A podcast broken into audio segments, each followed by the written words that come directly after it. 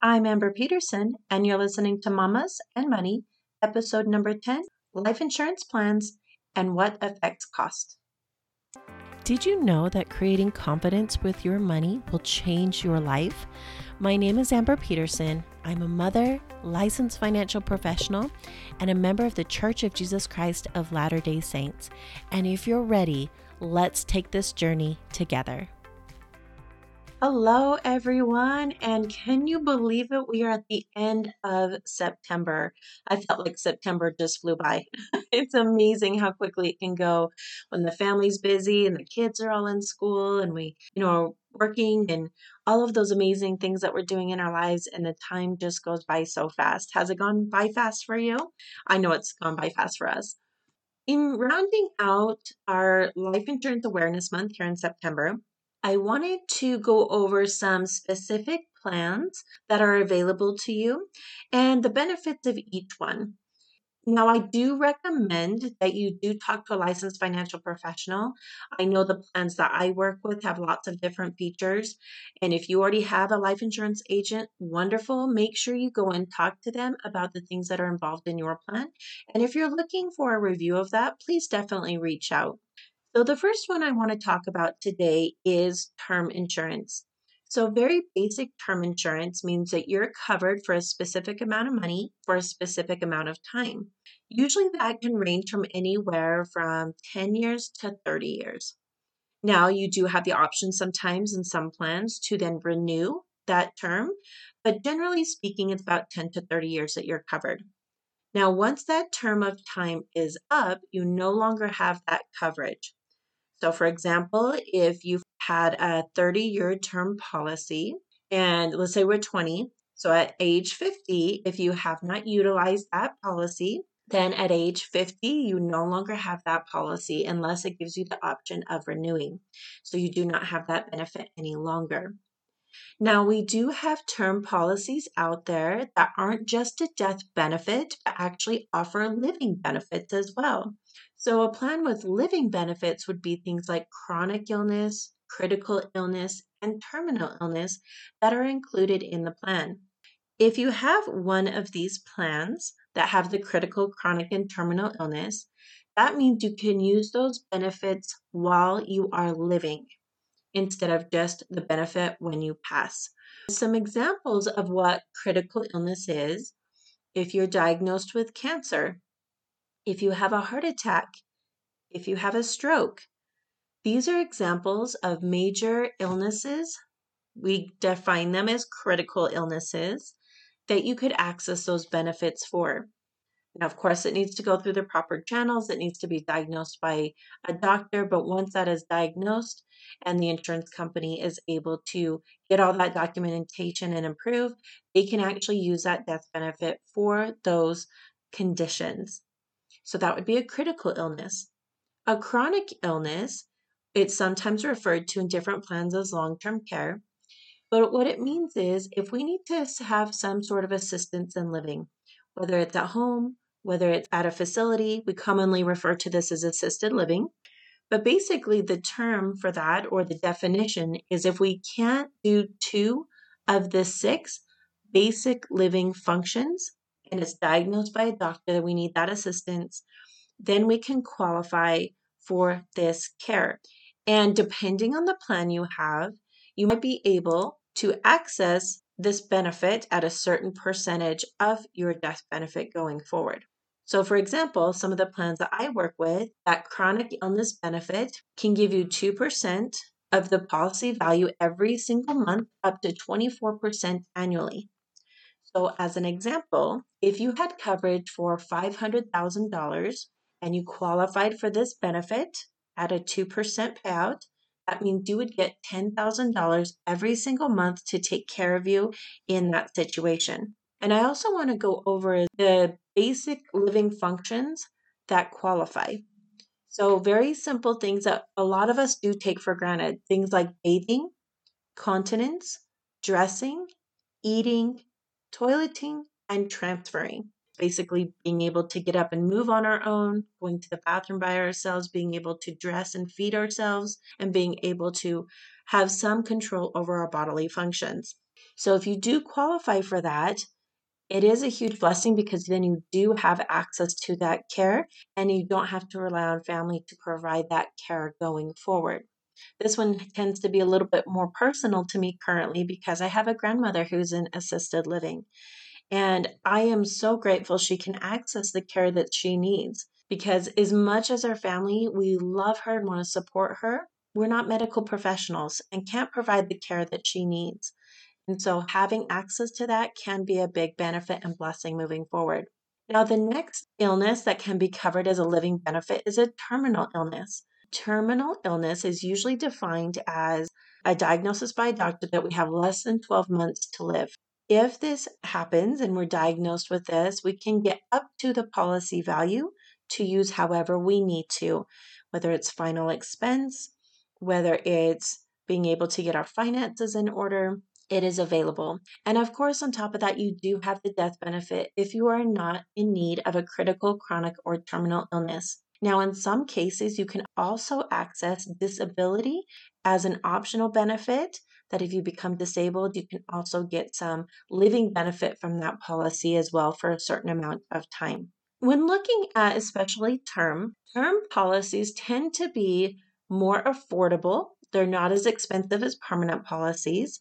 You're able to get more coverage because of cost, and it can cover things like living benefits. So you're going to want to look at your specific policy if you have a term or if you're looking into term to see if this would be a right fit for you. Now, the second type of plan is a permanent policy. And we have a couple different categories. One would be whole life, and the other option is an IUL. Now, once again, with your specific plans, you're going to want to look at the specifics of what you have and what benefits are available. Now, whole life has been around for many years. The way permanent policies work is that they build up a cash value as well as giving you a death benefit. And then some plans can also add other benefits as well into the plan. So, whole life is a cash value benefit. So, it builds up cash as well as gives you a death benefit that lasts your whole life. So, no matter when you pass away, that benefit will always be there and it will not go away as long as premiums are met. Now, with whole life, depending on the company you're with, it traditionally has a fixed lower interest rate to build that cash value. It can also allow you to access that cash value while you are living. And depending on the company you have, there's going to be maybe rules and regulations that say how that money can be taken out and if that money needs to be paid back. But the way that they're designed is that they will be there for your entire life. There is a protection moving forward. Now, the second type of permanent plan that I work with is called an IUL. And the full name for that is called an Index Universal Life Plan. Now, the way it differs from whole life is instead of a small fixed interest rate, you actually go into the market and get the growth of the market. It's like the stock market is what I'm referring to in different indices in the market, like the S&P 500. Now, the big difference there is because you can then grow that cash value at a bigger rate depending on the performance of the market. Different companies that I use can include critical, chronic, and terminal illness in the plan this can include long term care. So, if you need that benefit in assisted living, it is there for you. It also can include being able to access those funds in a way that is tax free, as well as giving you options for living benefits in the cash value and in its permanent. However, permanent policies, something that you'll want to consider moving forward, is they are more expensive than term policies. So those are the big differences between term and whole life. One is for a specific period of time, can be more cost effective. Permanent policies tend to be a little bit more expensive. However, they can add a lot of different benefits to help you and your family move forward. I do recommend talking to a financial professional to see which one is going to be best for you. Or in your circumstance, you may qualify for both and use both for different needs. And these really need to coincide with your family's goals and your dreams and the things that you want to accomplish. Now, if you've heard some of the other podcasts regarding life insurance, I do feel that life insurance is a vital part of a financial plan because it offers that safety and that security and that protection going forward. And especially with our world today, there's many other things that aren't stable and they're a little volatile. It always brings peace of mind to me to have that extra layer of protection going forward. Now, something else I want to address is what affects the cost of life insurance. And it can be influenced by several different factors. One is your age. Your age will play a factor in the cost of life insurance. Your health. So, depending on your health conditions, if you're taking any medications, how long you've had those conditions, that is going to play a role in how much life insurance will be. The type of policy you get, just like we went over just a minute ago with term policies versus permanent policies, the type of policy you get is going to vary in cost. And how much coverage you get is also going to affect the cost of life insurance. So, someone that wants $100,000 in coverage is going to pay a different amount versus someone that wants a million dollars in coverage for them and their family. So you'll want to weigh all of these different options with your financial professional to make sure that you're getting the ones that work best for you. Now, what makes life insurance a little bit more affordable? So, depending on if you're getting term or if you're getting permanent, what else can affect this?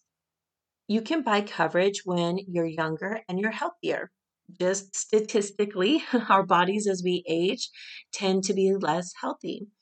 So, getting a policy when you're younger and you're in better health can add to lowering the cost of life insurance. Also, maintaining or working towards being in good health. If you're not quite as young anymore, that's okay. As long as you're working on maintaining and having a very healthy body and doing all you can to maintain good health, you can also still get very affordable insurance. And then also work with a specialized insurance professional. They're really going to guide you and structure all of these different plans properly so it meets your goals and your dreams and will help you through the process not only to get it started, but will also help you to look at that each and every year to help you move forward and gain the clarity you need about how your plan is working for you. How much do you need is a big question. and this will really depend on a lot of factors. Once again, your family has certain dreams and goals that you want to meet, and you want to make sure that these plans meet those dreams and goals and protects everything that you're working so hard for. Some things that you want to look at as you know you're raising a family and they're growing up, you want to look at income replacement. How much income is your family bringing in every single year? What would you need in coverage to replace that income? And not just in one year, but 10 to 20 years down the road, how much income is that that you would want to have replaced? Also, is there any outstanding debt that you want to make sure is covered if a loved one passes, that you can go ahead and pay off that debt so it's no longer a burden on you and your family? That's another factor to look at. You also want to look at if there's any education expenses that need to be met especially if you have younger children and you want to put them through schooling, you want to make sure that there's coverage there for those education expenses in case the worst were to happen. And also looking at the future of retirement. Now, this would also play a factor into those permanent plans of how that's going to supplement for retirement. And also thinking about the future. So, I only covered a couple of different um, insurances here today, but there's also things like funeral concierge services that have insurance with them. So those funeral expense costs that can also play a big factor. There's just long-term care by itself. And so there's a lot of different things that can still be out there that you may want to look into to supplement what you already have so you have all of the bases covered moving forward. I hope you found that beneficial to find out a little bit more about what plans are out there, what's inside them, and what affects the cost of life insurance. If you have any questions moving forward, don't hesitate to reach out. I would love to walk you through this process. You can always find out more either about money or money mindset, or if you want to book an appointment for financial needs analysis at amberpetersoncoaching.net. And I hope to hear from you soon. Thank you for joining me today. Please let me know if you have any questions or ideas of things you want to learn about in upcoming podcast episodes. You can reach me by email at amberpetersoncoaching at gmail.com. And if you find this podcast to be beneficial and is supporting you in your goals, please leave a review. That way, others can find this podcast as well. I appreciate you and look forward to taking this journey together.